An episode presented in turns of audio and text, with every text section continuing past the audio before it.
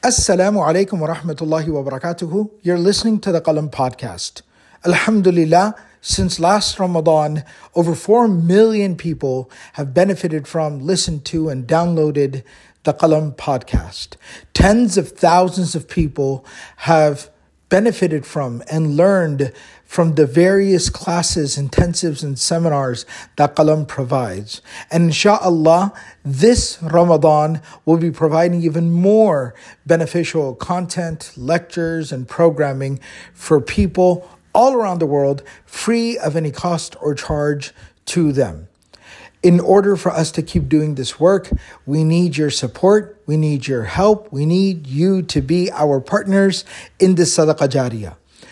Please go to supportqalam.com. That's support, Q A L A M, supportqalam.com, and provide your most generous support.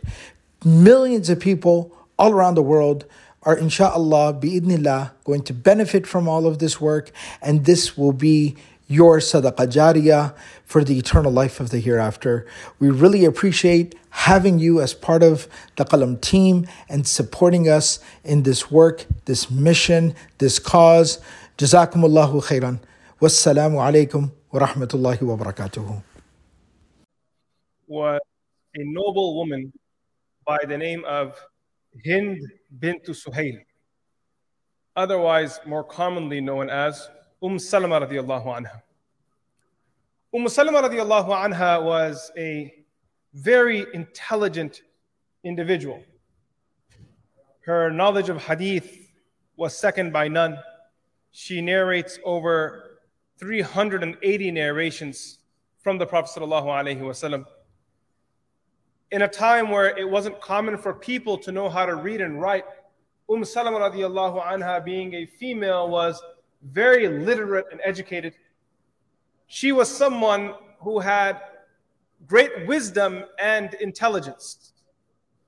When Nabi sallallahu wasallam was in Hudaybiyah and had made it clear that Umrah would not be performed this year, and that all 1,400 people with him needed to exit Ihram and head back to Medina. The companions were heartbroken, defeated, and among Arabs, being humiliated like this was not taken lightly. They'd rather die a hundred times around than to be turned back without being fulfilled in their desire, their intention. So the companions in that moment, they stopped. The Prophet ﷺ entered into his tent where his wife Umm Salama was, and he said to her that this is the first time that I told them to do something and everyone is just sitting there. Any time in the past where Rasulullah told the companions to do something, they did it right away. But the Prophet of Allah told everyone, exit ihram, and they were just paused, they froze. So Umm Salama radiallahu anha, she explained to the Prophet ﷺ with her great wisdom that this is not disobedience, maybe they're still processing your command and are hoping that you will reconsider. But if you make it clear to them abundantly and you know without any doubt at all that this is going to happen, this is the final verdict, they will follow you without one question. So then she said to the Messenger of Allah, Go outside in front of them and exit ihram yourself. And when they see that you've done it, they will know the matter is final, it's done. So Nabi sallallahu alayhi wasallam went outside and exited the ihram himself, and the companions in tears, crying, sobbing, then exited the ihram and followed the example of Rasulullah sallallahu alayhi. Possibly one of the hardest moments in their life in ittiba'u Nabi sallallahu alayhi wasallam. Dying under the sword may have been easier for them than to be humiliated that day. But they accepted humiliation in ittiba' of the Prophet wasallam. That if this is what the Prophet is telling us, even if it's hard against our own hearts, so be it. Umm Salama radiallahu anha had a slave girl who served her by the name of Khayra. After Nabi sallallahu alayhi wasallam passed away, this Khayra, she was pregnant from a child. She was bearing a child from the slave of Zayd bin Thabit radiallahu anh. Zayd bin Thabit radiallahu anhu was a prominent companion. He consummated a relationship with the slave of Umm Salama radiallahu anha, and Khayra became pregnant. For Umm Salama radiallahu anha, this was a moment of great joy. For those of you who are familiar with history and Sira will know, she had her own experience of raising her child and actually being separated from her child for a prolonged period because of her hijrah to Medina Munawwara. The family stripped the child away from her hand. So now, when she saw that this servant of hers was expecting, almost like a grandmother, she began to jump in joy, excited about it. And then Khayra gave birth, and when the child was born, Umm Salama radiallahu immediately sent for Khayra and the baby to come to her. And she said that you will spend the days, the recovery period after birth, in my house. And when the child came, Umm Salama radiallahu anha, Umm al-Mu'mineen, she held the baby in her hand and she embraced it and kissed it and asked the mother, Did you name the child? And Khayra said, I did not. I was hoping you would fulfill that task. So Umm Salama radiallahu anha held the baby and gave du'as from her heart and then named this great tabi'i, one that history will never forget. She said, You will be Hasan.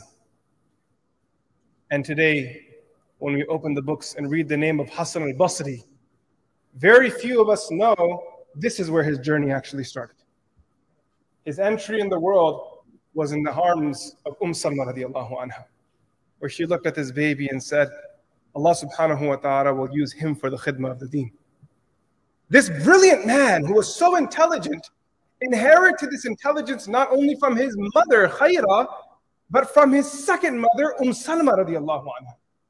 He wasn't living in the house of just an average person. He was living in the house of a person, an individual who actually gave counsel to a Rasul sallallahu alayhi. I mean, let that settle in. The one we see in the revelation she is giving counsel to the Prophet of Allah, and that Umm Salama radiallahu anha is the first madrasa that Hasan al Basri is growing up in. The riwayat tell us that Khayra sometimes would have to run off to complete a task on behalf of Umm Salama radiallahu anha. She would leave the baby behind, and the baby would begin, begin to cry in hunger. So Umm Salama radiallahu anha would take the child and latch the child onto herself. And Allah subhanahu wa ta'ala made it such that muhabba, the connection between these two, was such a unique connection that the child would feed from her. And so anha, not only was she a mother to him, like she is a mother to all of us, because she is from the Ummahatul Mu'mineen, but she was also a rida'i mother to him, a, a mother that was that nursed him, his wet nurse as well. And right here, there is a story to be learned before we go any further with the life of Hasan al Basri, of the role of intelligent people in the lives of the development of great giants. Umm Salma radiallahu anha played a very big role in the development of this person. How he's thinking, how he's writing, how he's speaking. You look at a person who was raised in a household where the parents speak, regardless of what language it is, but they speak that language properly They have good vocabulary, they have good grammar. They're not lazy when they speak.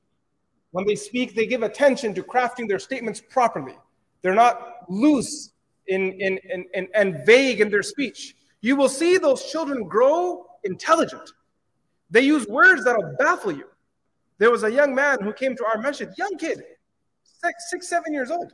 And I was talking to him, and he was using words that I haven't heard adults use. And I turned to him and I said, where is he learning this from? And then I realized that his parents are actually very educated themselves. When a person grows up in a household where the parents don't waste their life backbiting and bickering with other family members, those children grow up with big minds too. But if they've grown up in a household that all they see mom and dad do is be petty, those children also grow up to be, unfortunately, very petty. Hasan, at a and during his teenage years, along with his mother and father, relocated from Medina Munawwara to Basra. And Basra was the crown gem of the Muslims. This is where there were great scholars, and it was a unique fort. Muslims from all over the world came there to study. The mosques were full of ilm, and there were lanterns of scholars sitting in every corner. Hasan al Basri learned from these people. His relationship with the deen was very deep. A scholar that no one else can match. His riwayat, unquestioned. Hasan al Basri's opinions, final. The stance he took against the Ahlul Bid'ah of his time, the people of innovation, unrivaled. People who came with faulty opinions and, and, and, and ideologies and theologies, Hasan al Basri was the sledgehammer against them. Hasan al Basri was not afraid of any ruler, even though, unfortunately, Hajjaj laid his eyes on Hasan al Basri. As I covered earlier in one of the previous nights, Hajjaj was a very crooked human being. And when he saw someone and became obsessed with them, he would make it his life, he make it his life goal to make their life miserable. And unfortunately, he made his way into Hasan al-Basri's life. And Hasan al-Basri did not shy down. He was strong and bold and remained committed to Allah subhanahu wa ta'ala. When you read his personality and read regarding his, his persona, what you see in his biography is the ulama, they say that he was very serious as a person. He wasn't one that joked around too much. They say that there was a type of person that came to Hasan al Basri. There were a select group of people that were his students, but these, group, these people, everyone knew they were the real deal. Like these people were not there to play around. They describe him that if you saw him in the streets of Basra walking around and you studied his face, it looked like he had just returned from the burial of his own father.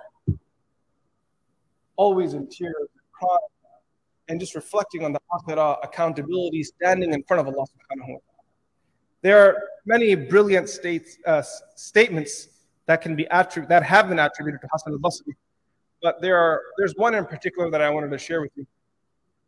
Hasan al-Basri was once asked, "What is Islam and who are Muslims?" What is Islam?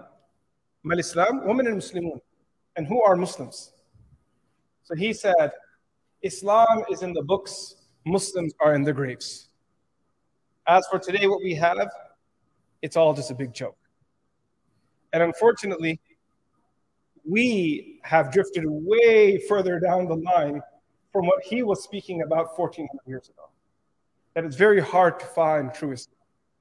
And it's very hard to find true committed Muslims. Most of us, the version of Islam that we follow, is actually a creation of our own based off of our desires and our nafs. And as for the Muslims that we are, we are more uh, interested in our nationalities and our races, and we are actually interested in what the deen is. Our skin color comes first. And I'm telling you, every one of us is the same. And it's so shameful and it hurts to say this. But it's a dead truth. And the problem is, most of us, out of our self righteousness, will never accept it. But deep in our conversations, when we're, when we're with our friends and no one else is there, we will make fun of that Sudanese brother. We will make fun of the Bengali brother. We will do it and we won't accept it, but we are racist in our hearts. And it hurts. If we accepted our problems and then we work on improving, that would be a different story. But that's not the case. We just aren't willing to accept it. The Syrian makes fun of the, Lib- the, the Lebanese, and the Lebanese makes fun of the Jordan. The, the Jordanian makes fun of the Hindi. The Hindi looks down upon the Pakistani. The Pakistani looks down on the Bengali. The Bengali looks down upon the one that lives in Myanmar. And like this is a big circle. Everyone's looking down upon one another.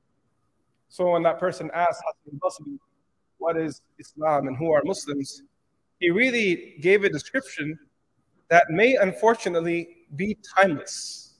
Unfortunately, it may be timeless. Islam is in the books, Muslims are in the books. May Allah subhanahu wa ta'ala allow us to grow out of this pettiness. May He allow our houses to be madaris of ilm and hikmah. May the children who grow in these homes think like the Sahaba. May they have breath and wisdom like the Anbiya alayhim salam. May they be contributors to the world. May Allah subhanahu wa ta'ala allow our hearts to grow out of these petty shells of racism and nationalism. And may we find our true identity of La ilaha illallah Muhammad Rasulullah. Wa sallallahu ta'ala ala Sayyidina Muhammad. Assalamu alaikum wa rahmatullahi wa barakatuh.